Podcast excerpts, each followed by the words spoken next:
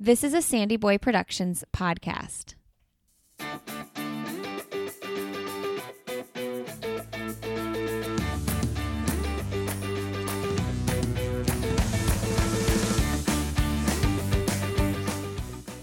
Hey, everybody, welcome to I'll Have Another podcast with Lindsey Hein. I'm your host, Lindsey. Thank you so much for being here today. Today, you're listening to episode 229, and I'm down here in Atlanta for the Olympic Marathon Trials, talking with the Hoka One Northern Arizona Elite men's and women's team.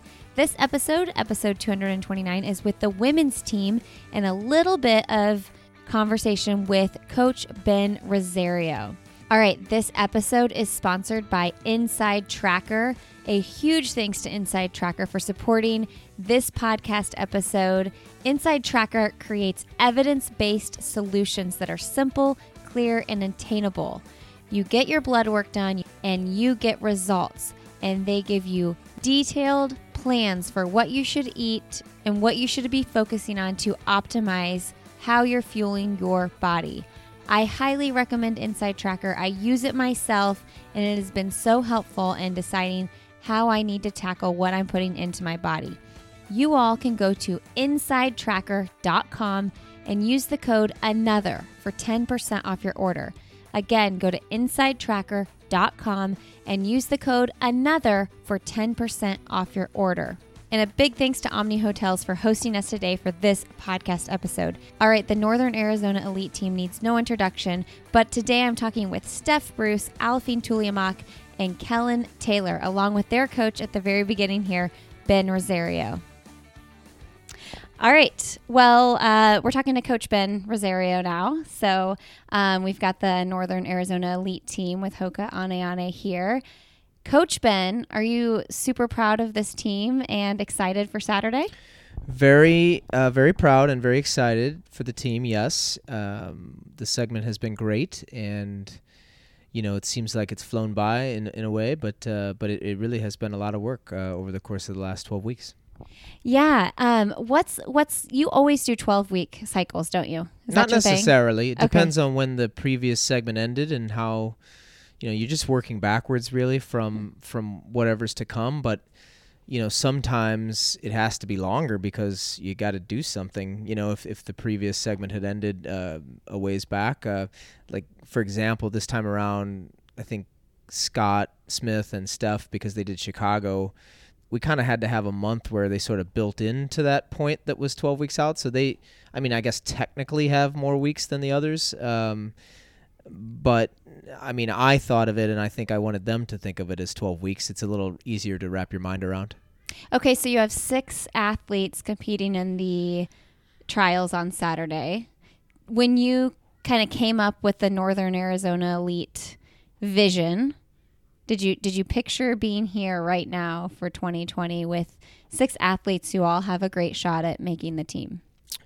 Well, this is um, in many ways my second big entrepreneurial uh, venture. And the first one, we had a really detailed five year business plan. Mm. Myself and my business partner, and Jen, my wife, was very involved in that plan. And we worked so incredibly hard on that business plan, and then we had blown past it in a year. So I kind of learned to um, just be present and work really hard. And I don't think that I remember having a, a vision for what 2020 would look like. I can tell you that in general, certainly having super high level athletes competing um, for national titles and to make Olympic teams was the vision. So I don't know if this is exactly what I would have pictured, but um, it's it's very very close. Uh, this is one of the reasons I love talking to you so much because I have this entrepreneur heart myself. So it's always fun to hear your thoughts and ideas. And the non five year business plan sounds a lot less stressful to me, to be honest. Yeah. Well, I, I think that um, I just don't really, th- I'm just not a long term thinker. Um, you know, it's just not how I operate. I'm much more, um, much more excited about what's right in front of me. I think uh, planning to me, uh, I'd rather be, I'm a doer, not a planner. hmm Same, yeah. Okay, so let's go through the six athletes real quick. And can you just tell me something that you're proud of or excited about that maybe we don't know about that athlete that you've seen come out in them in training? you know, I'm prepped for this because I had a reporter ask me to do a little word about each or one word about each person and then why you know oh dang i'm was- trying to be different than everybody well, that else. was this morning, so it's just fresh in my mind.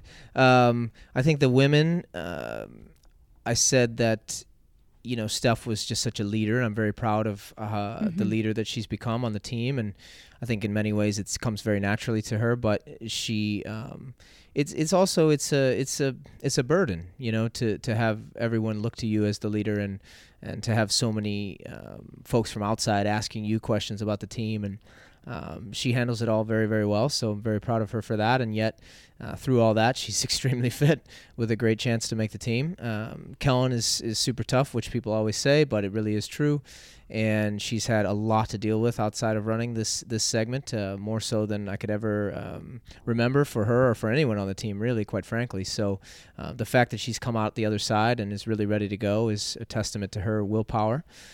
And Aliphine um, is eh, relentlessly positive, and I think that will serve her well on Saturday. It's served her well all segment, and she is um, just very, very ready to go. So uh, that would be the women.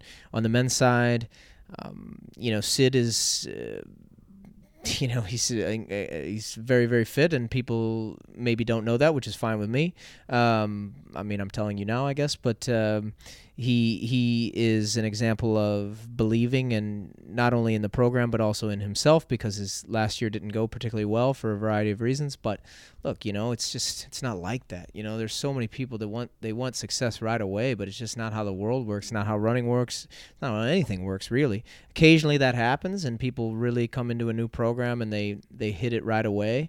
But you know more often than not it takes time. And he was patient and he believed and now all that patience and that loyalty and that belief it's all it's all paying off. So very happy about sid.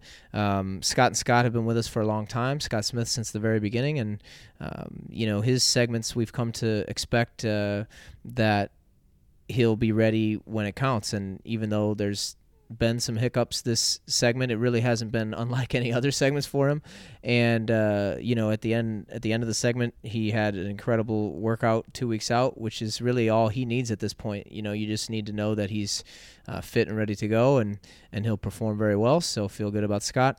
And then Scott Fauble. Um, Similar, you know, he's building quite a resume overall uh, because he's now entering his fourth marathon. So he has a lot of miles under his belt and a lot of experience, um, not just over these last 12 weeks, but over these last two years and three years, and um, in terms of his marathon career.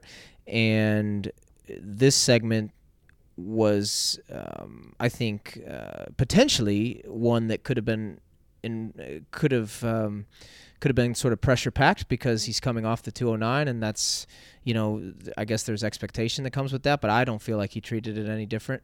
Um, and I think he had a really good head about it and and he knows that he's very fit and um, I think now he can go into the race much like he's gone into other races which is less so about um, uh, worrying about the result and more so worrying about how he's going to attack the race and then the result will be um, a byproduct of that.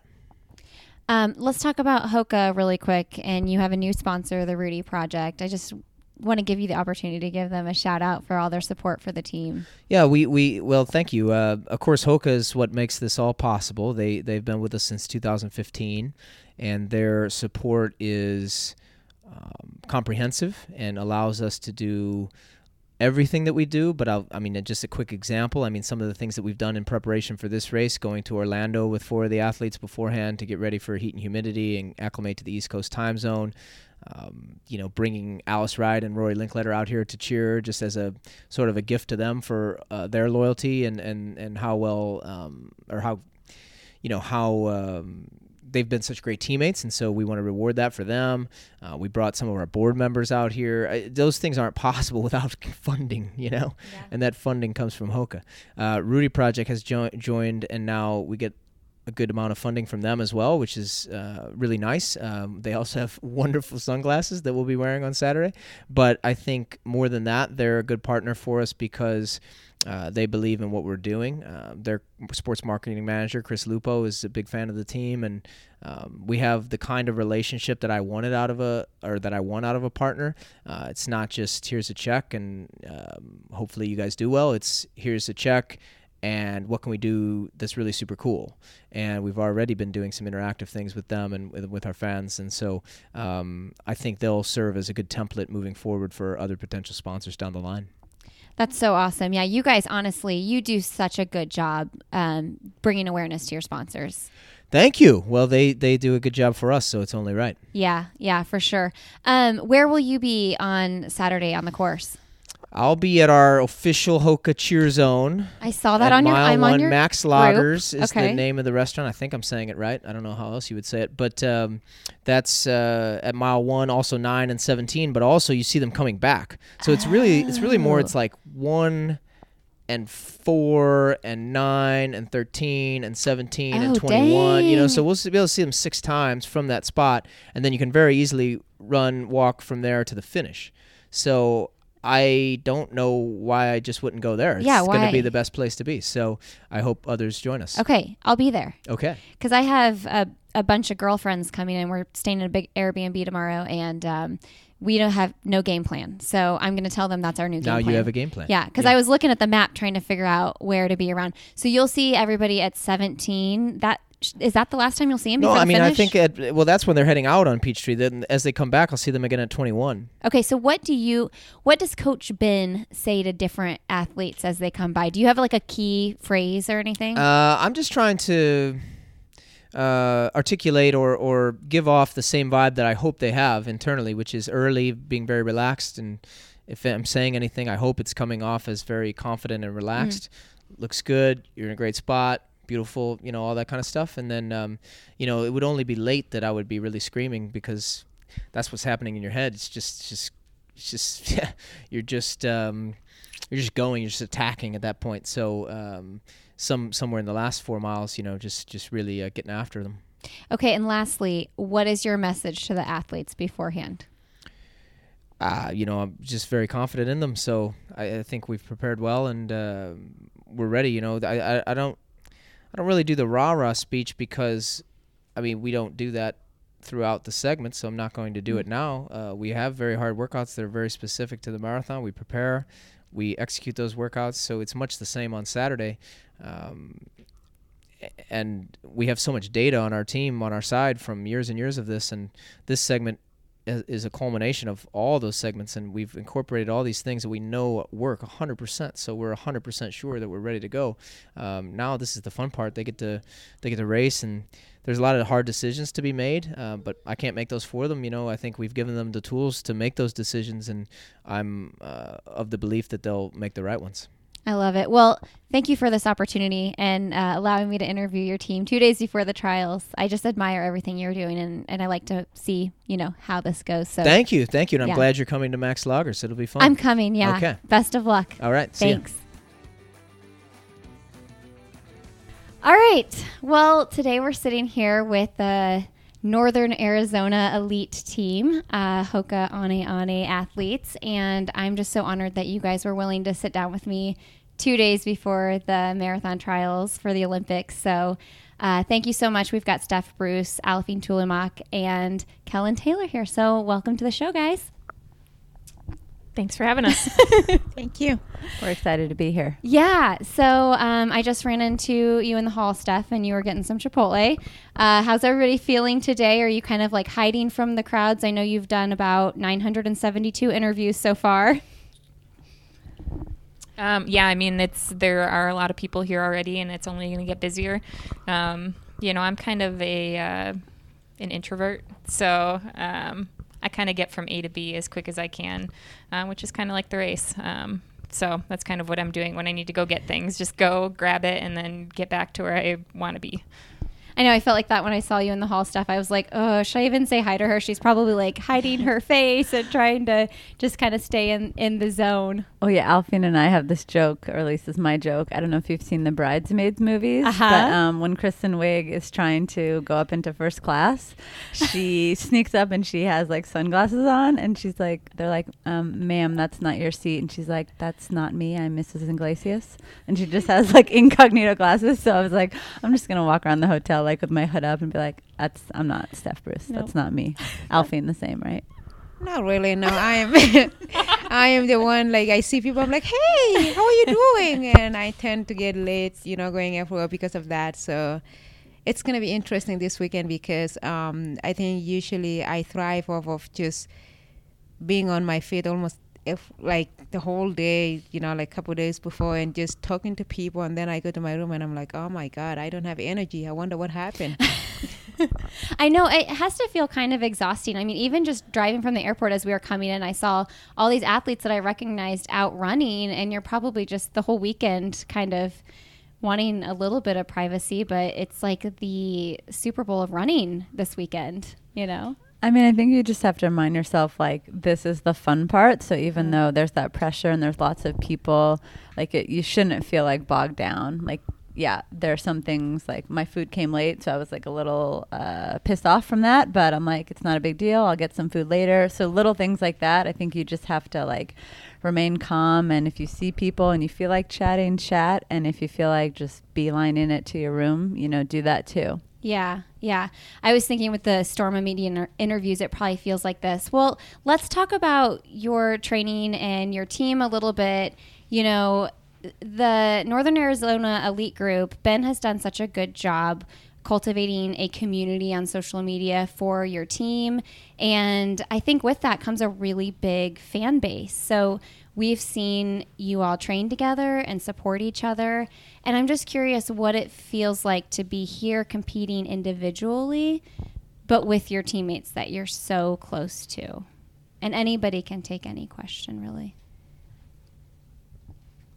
I mean, I don't know if it necessarily feels a whole lot different than just going to practice and doing our practice. Um, you know, we're at practice and we're helping each other in any way that we can, but still not sacrificing our work in the process. Um, and, you know, Saturday, the race could go any number of ways, but I know that if needed, I mean, there is no plan in place, but like I know that maybe I could key off of one of them or they could key off of me if needed, um, and something that's kind of familiar, you know, something that we had done all segment. Um, like I said, there is no plan, but there is that sense of familiarity that I think is pretty valuable when you're kind of stepping up to the biggest stage. Um, so that's something we have in our pocket. Yeah, I was thinking about that, like give each other a little head nod or like a little, like, you know, just kind of not a pat on the back. You're not going to touch each other. But, you know, I was thinking about how that might be helpful when you're in a pack of people to be with your people. Absolutely. And Aliphine's a big hugger. She might actually hug in the middle of the race. Is that allowed? Like, are you allowed to touch each other? I don't know. I don't know. I think so. I don't know. Unless think- we file a protest against you, but you know, I don't Why think would you so. do I that? wouldn't. I'm just saying that. I'm such a nice that's- person. I know. She, Aliphine is known for that. You gave Natasha Wodak that shout out at the end of the Houston half. Everybody was talking about that. It was like she wrote the nicest post about you. That's just what you do. That's just me. I'm just that cool. no, but like I, I was just actually thinking just a second ago. Like I remember, uh, like 2017 in New York, we were running, and I wasn't teammates with them yet, but they were leading, and I'm thinking, what are you doing? So right now, I'm just thinking, like if I saw you leading the first six miles on Saturday, I'm like, I'm gonna pull you back and be like, come back here. Uh, question: Did we finish ahead of you in 2017? actually, you did. So never mind.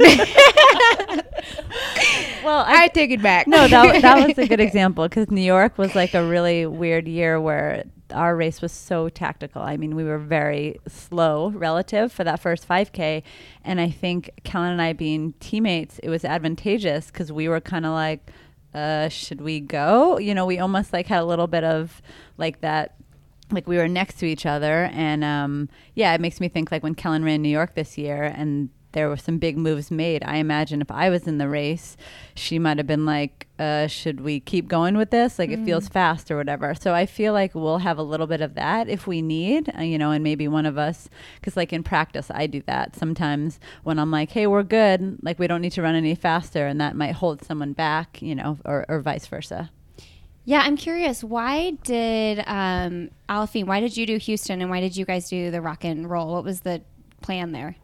I think it was just personal preference. Um, I think Aliphine really wanted to go and race, have that race experience, run fast. Um, she was kind of coming off of a, a rough year where she had some injuries that popped up and hadn't had the opportunity to race as much as Stephanie and I. Um, Stephanie and I did U.S. track and, you know, had that pop in our legs, I think, still a little bit. Um, and just the race experience. But then that's not to say that we went to uh, Phoenix and wanted to just jog. You know, we wanted we had a plan in place and we wanted to run marathon effort um, for the first nine miles and then have kind of the sense of a workout where we're picking it up the last four miles and we executed it pretty perfectly. So, Um, did you even care that the course was short? I mean, yeah, we, we cared because, you know, it would have been a, a big PR for Yeah. Steph, um, which is unfortunate. And it probably would have been a small PR for me, you know, but you can't really say, I mean, you can say it, but can you? Yeah. you know, it's one of those things, Right. things. Yeah. Um, Did you so- know? When did you know? Like, were you looking at your watch? Oh, as did you know? soon as I, was- we went up nine mile mark, and we when we got to ten and it split, my watch said four oh five, Uh. and I was like, obviously would not run a four oh five mile, but I was like, okay, maybe we'll get it back, and then the next mile when it split correctly. I knew the course. I go, we're never getting that back. So it made me think the turnaround must have like been too early with the cone. And then when we crossed the finish line, like I looked at my watch and it said 69.14. Uh-huh. And like I just felt like we felt so in control finishing. I'm like, I'd like to think we were that in control running 69.14, but you know, we have a very good sense of what we're running. So we were not surprised that that was not our time. Yeah, what a bummer. but did you guys feel like you you set out to do what you wanted to do at those races and do you did that give you confidence for this weekend? I mean, absolutely. It was just another, uh, you know, another brick on the wall. Yeah. I think for me, I mean, that was like what five weeks ago. Um, it was definitely a good way to start a year, but I don't think that that necessarily have anything to do with today or this weekend. Um, I felt like I definitely gained another gear of fitness. So yeah. Okay, so let's talk about training with one another. This is the first marathon buildup that you all three are training for the exact same marathon. You've got to do so many workouts together. Um, what have you learned from one another?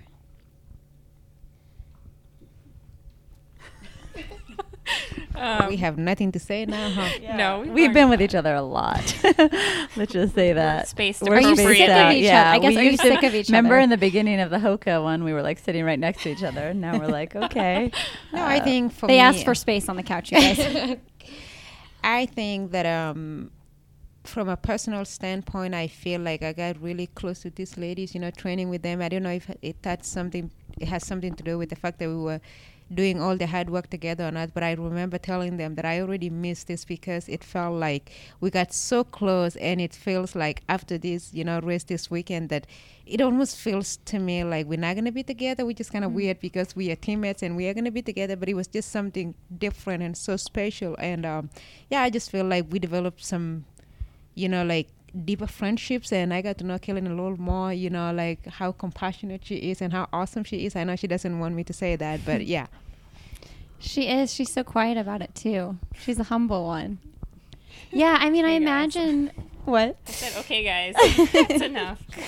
No, I just imagine. I mean, I I don't even run near them any as many miles as, as you guys do together with my girlfriends. But when I do go run with them, we end up talking about you know really big things in our lives that maybe wouldn't come up elsewhere. And I know when you guys are doing the work, you're doing the work, but there's a lot of miles where you're chilling and it's easy running. Um, so I just imagine you probably learn a lot from one another. You know, I love and I loved.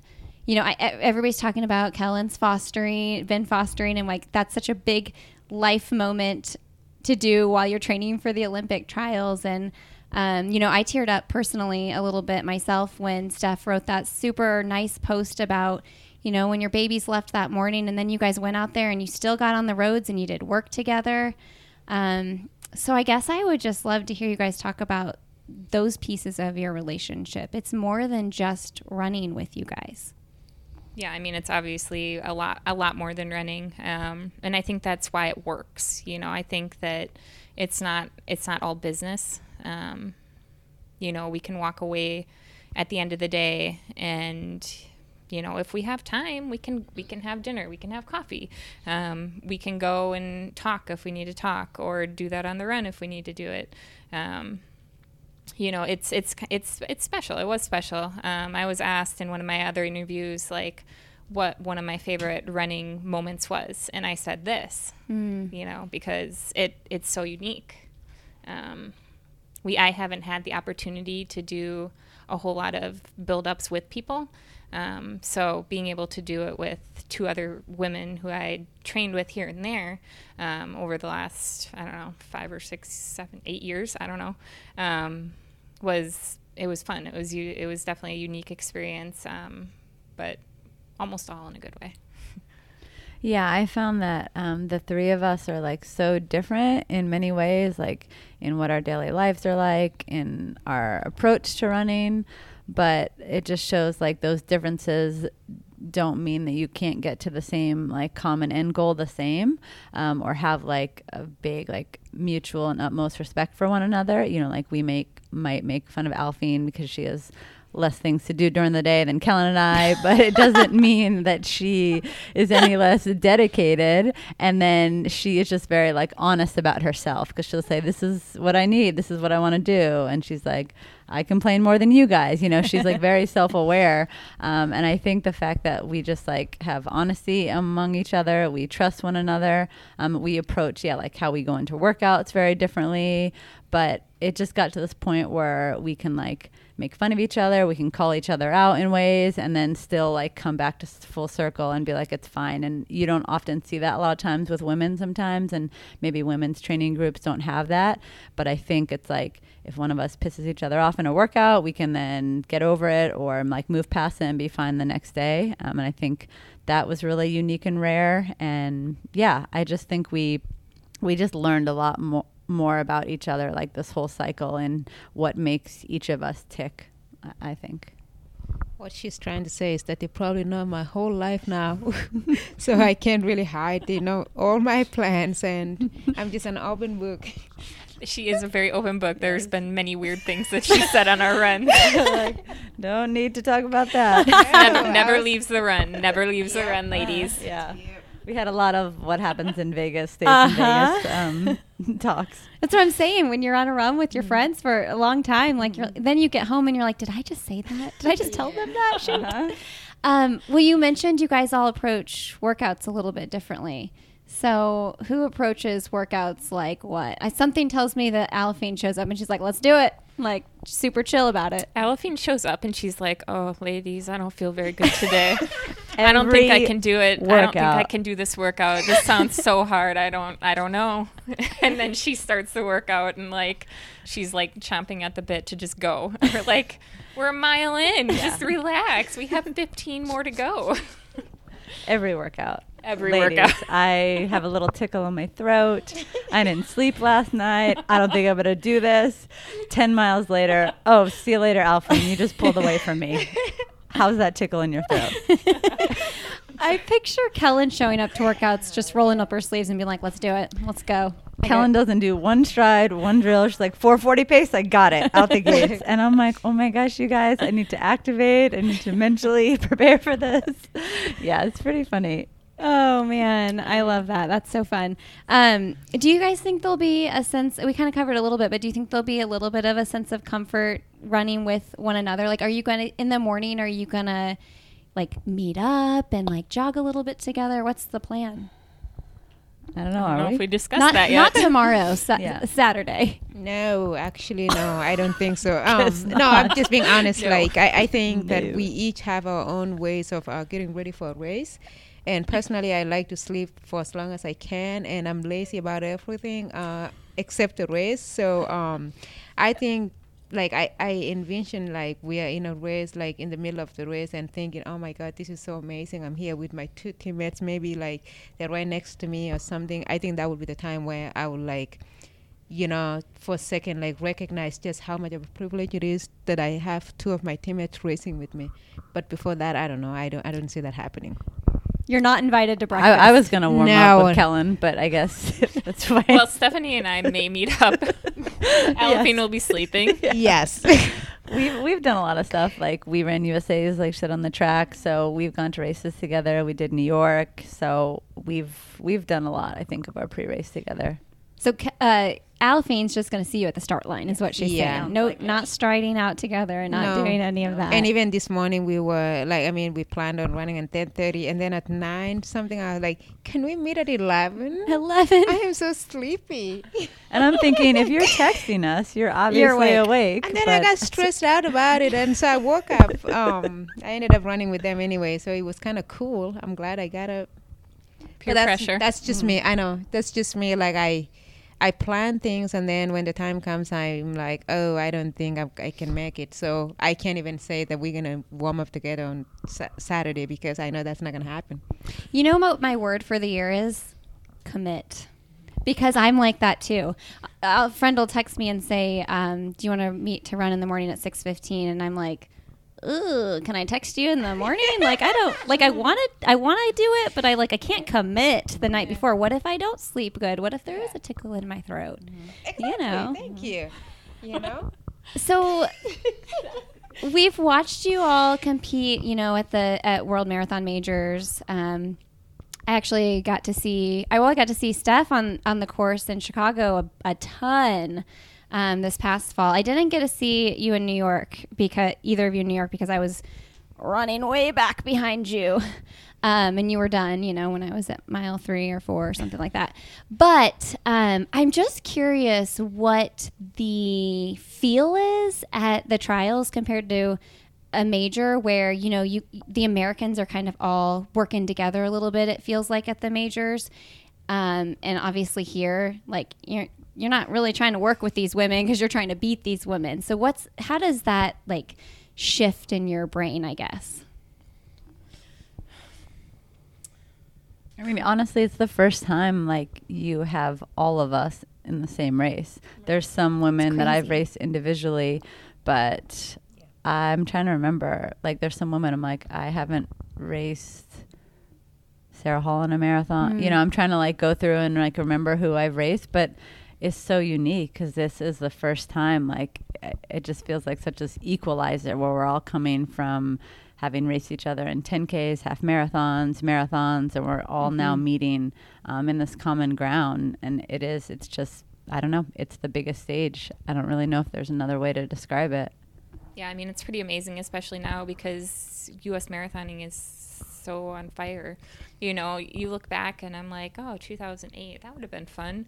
Um, but, but you know, we're here in 2020, and there's you know a large number of women that are in contention for having those three spots. Um, I think that for me, anyways, it's just taking kind of a similar approach that I would take to a major. Um, I wouldn't say that necessarily key off of Americans per se in those races. Um, so, you know, this won't be any different. Um, just kind of going out and doing your thing and making the moves that you think that are right um, or not making them if you don't think they're right. Um, and seeing where you end up. Yeah, I think back to the 2016 trials. Even as a fan, it's just crazy how much it's changed and exploded. I remember doing a we had a watch party at one of our local run specialty stores and I think I knew of like four people in the field, you know. Um, and that's actually right when I found out who you were. Okay. Yeah, Kellen, because I remember reading an article about you in Runner's World, and I was like, "Who is this? Like, n- why isn't anybody talking about her yet? This she's going to be a firefighter." Like, and I started kind of following what you were doing, um, but it's just crazy how much, well, marathoning in general, but women's marathoning too, is just exploded. And you know, I think back to the 2016 trials. I know Kellen, you got sixth place. That's the year Aliphine became a U.S. citizen. And you were like, Steph, five months postpartum from your second baby, like back to back. So, you know, each of you have such a different path to get here in the last four years. This looked so different for each of you. Um, so, your answer is probably a little bit different, but what would this moment mean to you to make this team coming off all those experiences that have happened that we maybe know some of them? But you don't put everything on social media. We don't know everything you've been through. I think, um, like for me in 2016, obviously I wasn't a, a citizen yet uh, during the marathons, and I honestly hadn't even like thought about racing marathons that much yet. I didn't know that I was gonna be a good marathoner, um, and so today uh, running these trials, I feel like I mean this will be my sixth marathon, and I really feel like I'm beginning to get the hang of it and so um, it will be super exciting to just have a really good race and master some of the things that I've been practicing and have a good race. And, you know, it's tricky because there's at least 10 women who could make this Mhm. team, and the cost also is a factor. You know, the weather is going to be a factor. So it will be interesting to see, you know, how everything unfolds because you could analyze, you could imagine, and all these things. But once the gun goes off on, on Saturday, things will change. And I am just excited to live every moment of it. And I hope that I remember, you know, like just how privileged I am to be on the start line because this last couple of years for me have been very challenging. Um, you know, I've been one injury after another, and like I was just thinking last night, and I'm like, I am so grateful. Like right now, for the first time, I actually trained for two marathons and came out of it healthy. You know, because I ran New York off of eight weeks of training, and then I haven't had any problem ever since, except when they were talking about the scratchy throat that I was talking about, uh, that they were talking about earlier. But like you know, I have never had to miss a day because I was uh, I wasn't feeling good or I was injured, and so it is good. I, I mean, I wasn't sure if I would be able to make it to this start line healthy, but to know that I am as healthy as I can be and that everything went well, I did everything that my coach asked me to do. It's just super exciting, and yeah. and she says eight weeks of training running 228 in new york i mean that's that's really exciting to then be able to build off of that I'm just that cool, Lindsey. but no, I, I mean, I, I think that they say that marathons, um, you know, you perform on race day based off of what you've done, you know, for years. And Yeah. even though I had eight weeks before New York, it wasn't just those eight weeks, you know, it was the training that I had done the prior years, you know. So, yeah. I guess I'll go next. Um, so I ran my first marathon in 2008 and then just kind of like giving the distance a, a try. And then really 2011, um, Houston is where I ran 229. And I think like that um, set me up for being like, this is my event. Like I'm a marathoner. And I really started to believe that, you know. So for the last nine years, essentially, that's what I have been working towards. And for various reasons, um, each of the last uh, two trials I've either been a part of, not been a part of. And for me, um, I have run over 10 marathons and I feel like I understand the distance and I, and I know it. But what I'm really just excited about is that I don't think I've reached my potential in the marathon. And that's very easy to say. Like, I haven't run my best one, but like, I deep down really believe that for various reasons. I just, all my other distances like just i've not translated those races and those results to like what i should be doing in the marathon. Um, and so for me like this is just an op- another opportunity to do that. And although everyone has known that i've said like i don't want making an olympic team to define my career like don't let me fool you that doesn't mean that's not the biggest goal of my career. And that's what gets me out the door and like motivates me and fires me up. And i think what I guess I can be proud of is I could not have worked any harder this last training cycle. There's nothing more that I could have done. Uh, it's the hardest training block I've ever had, and so regardless of what the result is on Saturday, like I'm gonna walk away proud, knowing that I prepared as best as I can, and we'll just have to see what that translates to on race day. Yeah, do you feel like I know Chicago was, you know, not quite as fast as you wanted to run it, but was it a confidence booster in the same because you still bettered your time and had a strong race even though you weren't feeling the best, you know, towards the end? Yeah, I mean, I guess I would say, like, again, it's hard to be like, that's not what I'm capable of because you can only say it for so long. You have to do it. But for how much, for how bad I felt in that race, it was very encouraging to be able to run 227, like, kind of feeling like garbage from mile two. So um, I guess it just showed me, like, I know how to grind when I need to. And sometimes people almost, um, it's alarming when you go into a race and you don't feel good because you expect it to feel good and then sometimes you don't have a, a great result because of that but i've i guess a blessing in my career is i've felt very bad in many races in my career but i just get the most out of myself on the day and that's usually what i can be proud of like that was all i could have given What are the things you tell yourself when you're feeling like that in the race? Um, I think I.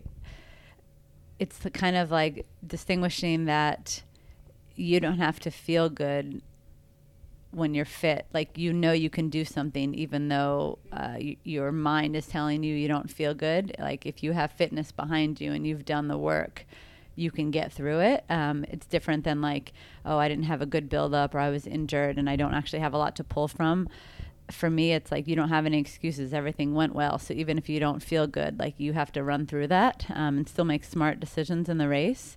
And yeah i think i've just been able to do that a lot in my career. And sometimes it's not good enough on the day and and sometimes uh, it is good enough. So i think just kind of being able to like weather those um, negative thoughts that might creep into your head. And even though you don't feel good that doesn't mean that you can't like still produce a great result Yeah, I think that's so true. I think, you know, and this translates to the everyday runner. Like so many times people are like, well, I just didn't have it that day. So I kind of just like let it, let it be. But if you did the work and you're fit, like, why don't you go ahead and see what it feels like and what you can actually do, even if you feel like garbage?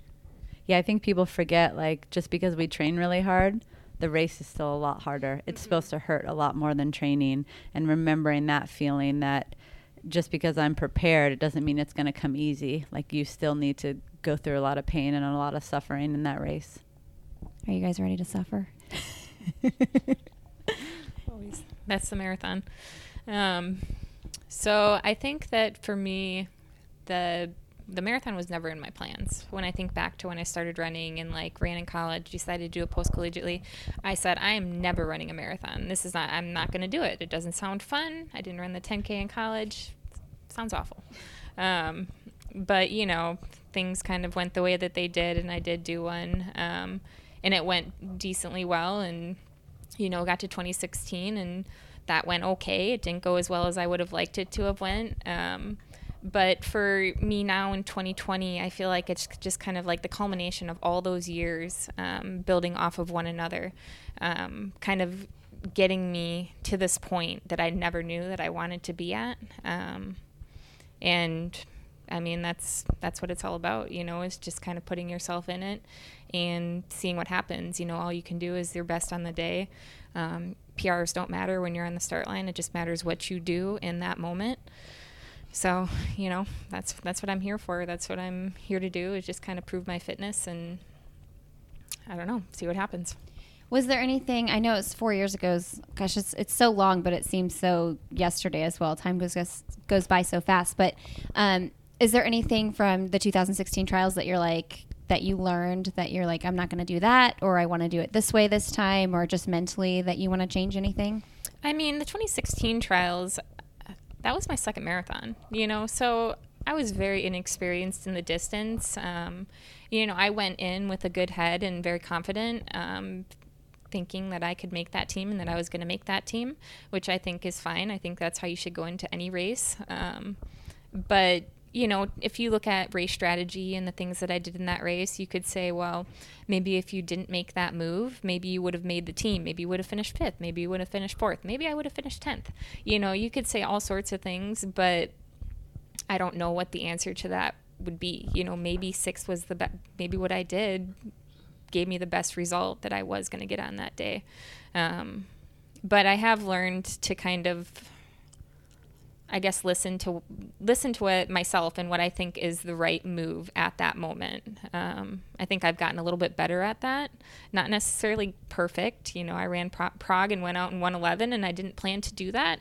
Um, but you know, it still ended up okay. You know, it's one of those things like Steph said where you just feel like garbage and you just have to push through.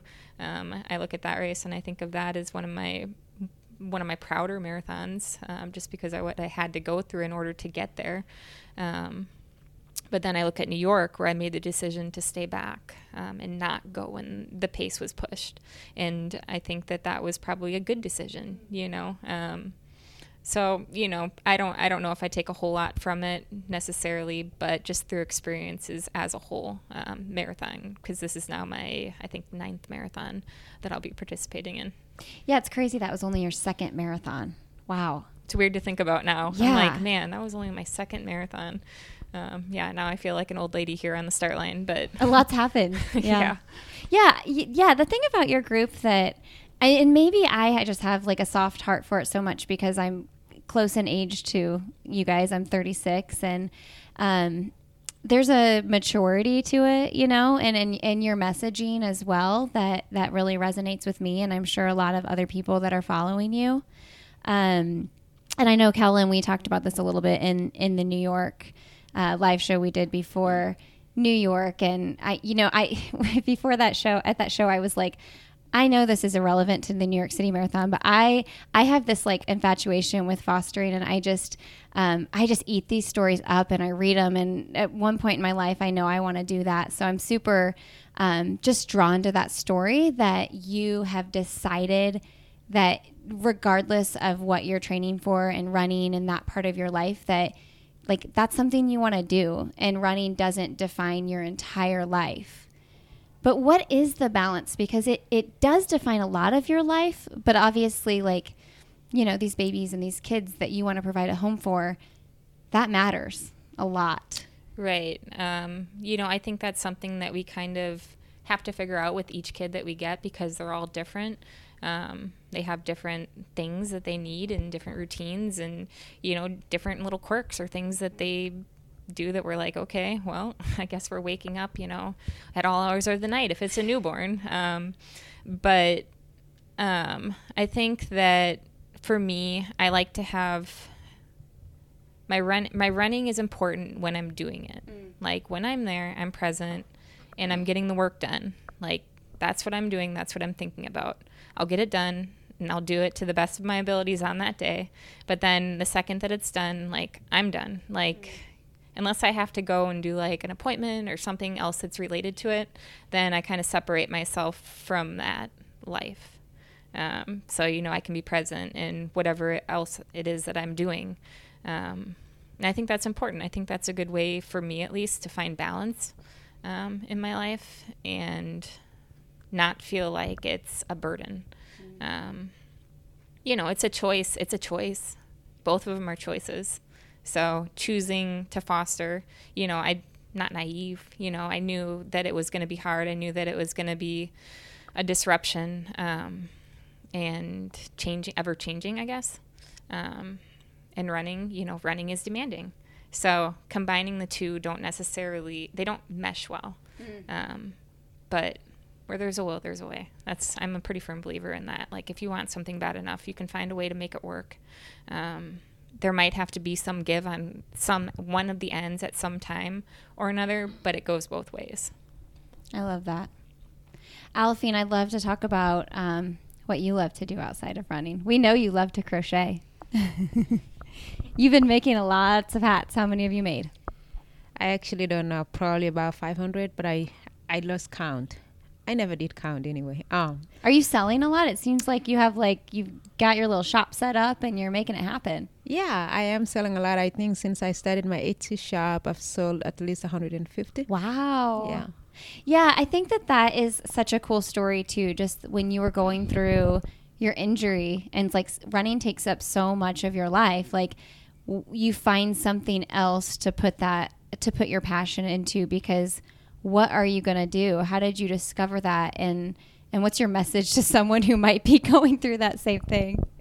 I think that um, you know, for a very long time, when I was in college, you know, I was running and I was a student, just like when I'm not running, I'm in school, I'm concentrating on school. So I always had something else to do. And when I was in Kenya and I wasn't running, I had chose, you know, to help my family and all that. So there was never a time that I wasn't running and I wasn't doing something else. And so when I had my stress fracture and I was told that I needed six to eight weeks, that just didn't sit well with me. It was like, what am I gonna do? And the first day I um, started pinching on watching Grey's Anatomy, and that was the longest day of my life. and it was. it was really really long but like and then i thought i need to do something else and i discovered crocheting along the way and it was really cool because you know i poured my heart and you know soul in it and like for a while actually because i was in santa fe new mexico i wasn't in flagstaff with my teammates i completely forgot about my running life you know because um, i was on crutches my boyfriend made me you know have crutches on and so I couldn't really walk much. So I just concentrated on crocheting. I went to bed really, really late and I already go to bed late. So I was going to bed like at 3 a.m. And then I'll get up at 7 excited to start crocheting again. And that was really cool because it didn't, I, do, I wasn't stressed out about running until when they were running USS. Um, that was the day that I got so excited for them. Uh, you know, when they were racing, like I got super excited. I was yelling at the TV, uh, cheering on. I remember even doing a recording of me like yelling at Kellen and thinking, "Oh, my voice is horrible." Um, but anyway, like from when I like had my injury up until that point, I wasn't just thinking about running. And then, you know, now that I am healthy and I'm running, I just can't imagine not crocheting. And so like in between runs i'm home crocheting. And then i started uh, sewing the other day and i made myself a dress but then i actually didn't complete it. And then i thought why not make my boyfriend a shirt? And i started making it until it was time to make the sleeves and then it was too stressful. And seriously i know this kind of sucks but i got so stressed out that i couldn't sleep because i was trying to make this shirt work it was so stressful and then I decided I was like, okay, I have I know that the goal right now is to make the Olympic team to go race the trials, and I cannot believe I'm giving myself extra stress that I don't even need, and so. I stopped that project and now it's at home, poor thing, just laying on the table. You know, I'm talking about my poor dress, you know. you revisited after the race on Saturday. I, you could have had a sleeveless shirt. I know. It would have been amazing. That was the plan all along, but then it was just too stressful and I feel like a failure now, but but that's okay. And so for someone who is going through, you know, like especially professional athletes, because a lot of us maybe don't have anything else to do, I'll just highly encourage that you find something that excites you. Maybe start a new hobby, something that is time consuming, th- something that takes away your mind from running, and you know you can enjoy life. There's more to life than just running and i'm discovering that you know the older i get um, i may not have what they have in their lives the busy lives that they have but i also am you know like cognizant of the fact that someday i won't be able to do this and so i'm trying to figure out what i'm going to do you know with my life but at the same time being present this time that i have and you know also knowing that you could wake up tomorrow and you have an injury that suddenly just came in so just enjoy when you can, but when you can, find something else. Life is more than that. You know, read books about other things, you know, and then you realize that the world of running is so small that there's so much more that you can do outside of running and still be a normal human being. And she's saying this two days before she runs in the Olympic trials for the marathon. Oh, don't get me wrong. I'm super excited about the trials and I'm like, I'm all in. So I'm just saying if you're not able to do what you love to do, it's a healthy perspective. It really is. Um, can we talk about the video that you're at your kid's school, the Trojan Trot? sure. What is it? Um, give it all you got. Trojan Trot, give it all you got. I mean, that yeah. was the cutest thing. I'm I've sad Kellen wasn't there because she would have been running down the hall too. Because her daughter goes to that school. Oh, your daughter goes to that school. Mm-hmm. Well, and you had another mom that's running the trials. Is was her name Lindsay? Uh, yeah, her actually her daughter is in Riley's class. Oh, so fun. we're same classroom. Yeah. Oh my gosh, that was so cute. Well, what? How do you feel about um, your boys being out on the course and you know? I know you have a ton of people, staff out there supporting you. You you guys do too. Um, I know your mom's going to be out there, and she's been very sick. So, what does it mean to you to have all those people in your life out there supporting you?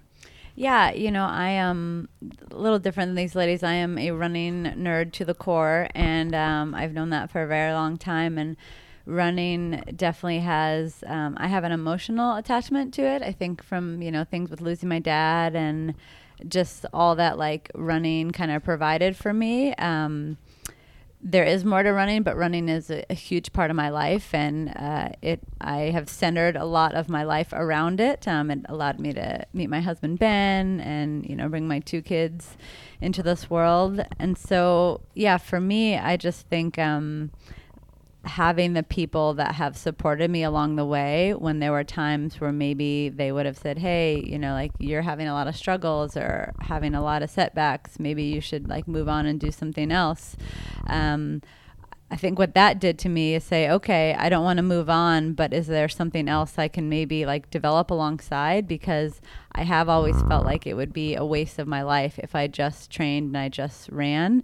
Um, and I think that's what motivated me, like when we started Picky Bars, because I wanted professional athletes to see, hey, if I was injured and I didn't have anything else to think about, like what could I be doing? And in a way, I hope it has you know, made athletes see that they can do something outside of just train full time. You do not need to sit on the couch or your bed all day long and think like that's the ideal recovery. There are many ways to recover. Um, and yeah, I think that. Um, that's probably like also the reason why like in the running community i just care so much about this sport that i want to leave it better than when i got here. Um, and so that's the reason why like i'm always reaching out to people. I'm always like sending messages. A lot of my social media messaging is i'm thinking about the circumstances that i'm in and how that could apply to the pro the masses. And i and i do think many people can we can resonate with one another no matter like how fast you run a marathon. You know, there's a lot of like overlap and parallels that we all feel. So, um, yeah, I kind of rambled a little bit there, but yeah, I just think I have a, a little different relationship with running. That it, my life does very much revolve around it. Um, I know there is more to life, but I've I don't want to trivialize the meaning for it because it is very powerful, and it has I think allowed me to get through a lot of things in life that I don't think if I had running, I yeah, maybe I would have gone down a, a different path. Yeah, well, two things. Um, you are rocking the social media. I was when I was prepping for this, my husband was scrolling through your your feed, and she was he was like, "Oh, she knows what she's doing over here. She's got a message," and it's it's true. I mean, I've read lots of your posts and felt it resonated with me. You know, lots of them have. Um, and I just wonder, you know, as a mom myself, I think back to what it feels like to be in that postpartum haze, you know? And I think, you know, about in between my children and then, um, you know, how close together your boys were. And looking back, I mean, that's four years ago, right? Your youngest is four. Like, does this feel like it's so far away from that moment? I mean, you've been through so much in that time. It does. Um, you know, I think only when you're a parent you can say this. Like it was um, hell for many months. Yeah.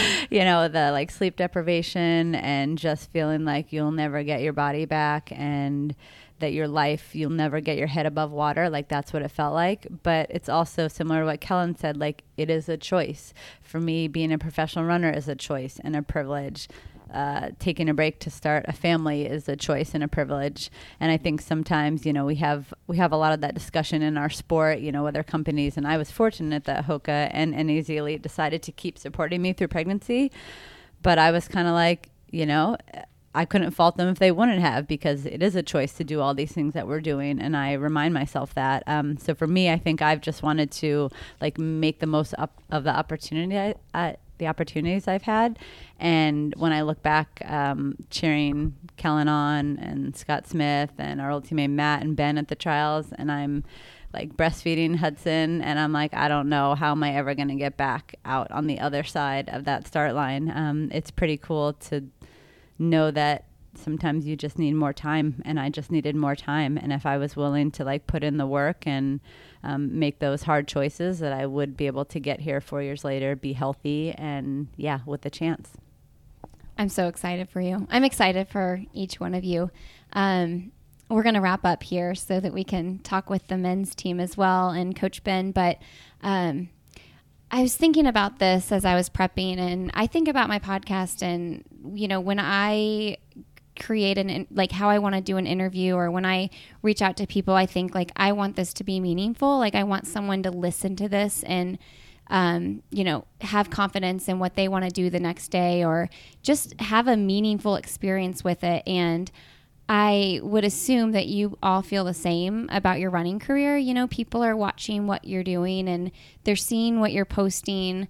And um, I just love to hear, like, what do you want people to hear loud and clear when they see you compete and see you get after it day after day and work through these, you know, some nights you're not sleeping well, you're just getting after it anyway. So, what, what do you want that message to the fans to be? I think mine would be um, that, like, your story and your timeline matter. Um, I think in the running world, we can fall into the comparison trap a lot. And whether that's at the pro level or, you know, the masses, like, oh, well, my training partner is doing this and then they're running this in the race. Or, um, you know, I'm meeting them at 6 a.m., but maybe you're a stay at home mom and maybe they are working 20 hours a week. And so they have, you know, more time recover. And so, and you're also finding that when you're seeing oh women are getting better as they get older how is she doing this at the age of 36 at the age of 40 i think you have to look at when did that person start running like when did their story start and unfold and that's like really crucial to probably having confidence and like belief in yourself because sometimes you will have someone who's like, man, I didn't have the times in high school and in college. Like, what right do I have to be a professional runner? If you want something, like, just go out and work for it um, and don't let uh, don't let people kind of put you in a box. Or if you're like, oh, I've always been a marathoner, but I want to try to run the 10K and the 5K, well, go try and do that, you know, and, and don't care if you don't have the times on paper or something doesn't look like you should be able to achieve it. I think you just have to like break out of that mold. And, and I always think like, if you want this life and you haven't been living it, like you can always start tomorrow. You always have a chance to like redefine your narrative tomorrow if you really are willing to do so. I mean, I, I agree with pretty much everything that she said. Um, I think that you know a lot of people that kind of look in from the outside, they think that we lead these completely in like separate lives from what they live, but you know we're not a whole lot different like this is our job and like we put a little bit more dedication into it in some circumstances um, just with the workload that we have to do and whatnot but you know, we still wake up and maybe get sick and have bad races, have good races, um, have families, have jobs. Um, you know, we're not a whole lot different. Um, so, like Steph said, like don't put limitations on yourself because of your circumstances, because of you know your job, your family, whatever. If you want it, you can have it. My message will resonate more with people uh, in my mother country, um, Kenya, especially rural Kenya, because I was just thinking, like, I grew up in a community where, like, at the time, school was very, very new. I'm the first one in my village to um, graduate from college. I remember when I was a little girl, if you saw people who graduated from high school, you thought they completed school. You thought, wow, they were done with school. And at the time, the one, I don't even remember any girl who made it past eighth grade, and a, a lot of women, you know, like uh, a lot of girls uh, got teen pregnancies. You know, like my older sister, for instance, she got pregnant when she was in seventh grade. Um, and I'm second, and so in my family, there was also there was always the fear that I might not even be able to get to eighth grade. Um, because again, a lot of people are getting pregnant that young. But thanks to running, it was if it wasn't for running, I probably would be you know, in a village, uh, in my village right now, probably with eight children and, you know, struggling to make ends meet, not knowing how I'm going to feed my children. But running has taken me so far that I, I never even thought that I would be able to um, to be where I am today, and uh, it was just running an education. And so, for those little girls in my village, I just want to tell them that their dreams are valid. You know, if it doesn't matter what your parents are. It doesn't matter if your family is very, very poor, but if you have a dream and if you can um, follow through with that dream and just work really, really hard, you can be whatever you want to be. Um, I mean, look at us today. We are, I, or look at me today. I'm in the biggest stage that I ever imagined. I, I don't even think I actually imagined to be in a stage like where I am right now, the stage that I'm going to race in this weekend. And now with social media, you know, a lot of people from my village are able to follow what I am doing, and they just think that I, I have a really cool life, which I do, but. I mean, I don't know if they understand how hard I have had to work, how many sacrifices I've had to make. I haven't seen my family for the last 10 plus years. I've only seen my family twice. And, uh, you know, sometimes I wonder why I do this, but I'm just like, I'm, I'm trying to do this to inspire my family and to infi- inspire those generation of girls in my village so that when I do go back, hoping that I can make this team, then I can go back and say, look, I am an Olympian. I went to college. I made it through high school, actually, uh, without getting pregnant. I made it through college and now I went to the Olympics. And so you can do running and you can also go to school. And, you know, I, I don't know, I just get passionate about it. But yeah, I think my message to those girls is your dreams are valid. Don't put any limitations on yourself. I think that's a good that's a good place to end. That's a great message. Ladies, best of luck on Saturday. I'm so excited to cheer for you and thank you so much for your time. All right, thanks so much everybody for tuning in today. Best of luck to anybody racing the trials and Thank you to the Northern Arizona Elite team for chatting with me today. Big thanks to Inside Tracker for supporting this podcast episode. Go to insidetracker.com and use the code ANOTHER for 10% off your order. All right, everybody, have a great Friday. Have a wonderful rest of your weekend. And as always, I will see you next Friday.